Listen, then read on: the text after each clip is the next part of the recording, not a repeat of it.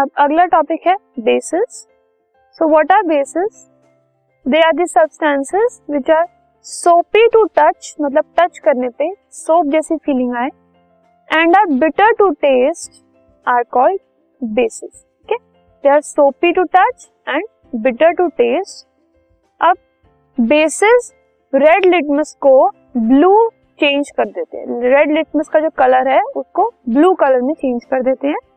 Which is opposite to that of acids so they are chemically opposite to acid जो acid करते हैं, उसका उल्टा बेसिस करते हैं। जैसे एसिड ब्लू से रेड करते हैं तो ये रेड से ब्लू करते हैं। The bases are substances which neutralize an acid एक न्यूट्रलाइजेशन रिएक्शन देखा था हमने, जिसमें acid plus base salt plus water दे रहा था। सो एसिड और बेस एक दूसरे को न्यूट्रलाइज करके सॉल्ट और वाटर बना रहे सो एसिड को जो न्यूट्रल कर देता है, वो है बेस ठीक है? Some examples sodium hydroxide that is NaOH calcium oxide या फिर lime which is CaO washing soda ये कुछ एग्जाम्पल्स हैं बेसिस के, ठीक है?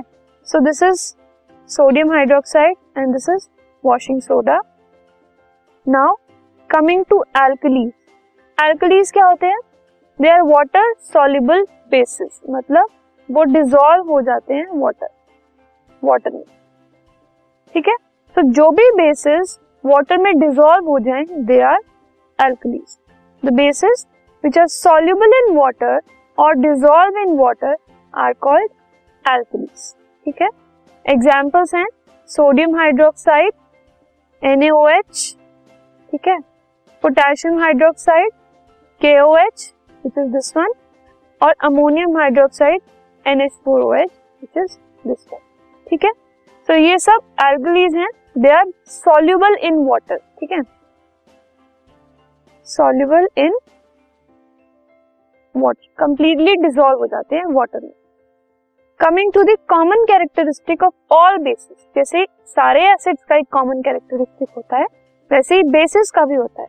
तो what is it all bases dissolve in water to produce hydroxide ion that is O H minus in solution जैसे एसिड्स एच प्लस आयंस बनाते हैं, वैसे ही bases O H minus ions बनाते हैं।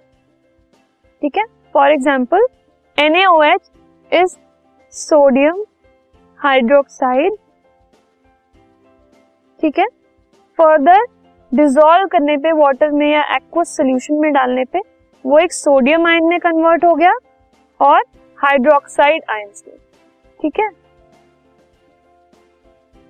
तो this is a common characteristic of all bases जैसे K O H which is potassium hydroxide वो further potassium ions और हाइड्रोक्साइड हाइड्रोक्साइड आयंस में आयनाइज हो जाता है, ठीक है? या फिर डिसोसिएट हो जाता है। अब इस कॉमन कैरेक्टरिस्टिक के बेसिस पर हमने बेसिस को दो तरीके से क्लासिफाई किया है। पहला है स्ट्रॉन्ग बेसिस स्ट्रॉन्ग बेसिस क्या होते हैं? जो कंप्लीटली आयनाइज हो जाते हैं। बिल्कुल कंप्लीट तरीके से। वो आयंस में कन्वर्ट हो जाते हैं वाटर में ऐड करने के बाद। और they produce large amount of hydroxide ions बहुत सारे हाइड्रोक्साइड आयंस बनाते हैं। For example sodium hydroxide potassium hydroxide ठीक है? अब ऐसे ही देर आर वीक बेसिस इससे एकदम ऑपोजिट वो क्या करते हैं? पार्शियली आयनाइज होते हैं। मतलब पूरी तरीके से आयंस फॉर्म नहीं करते और लेस हाइड्रोक्साइड आयंस बनाते कम बनाते for example ammonium hydroxide NH4OH या फिर कैल्शियम हाइड्रोक्साइड CaOH फोर ड्रग्स ठीक है this was the introduction of bases we will now move on to the properties of basis in the next section.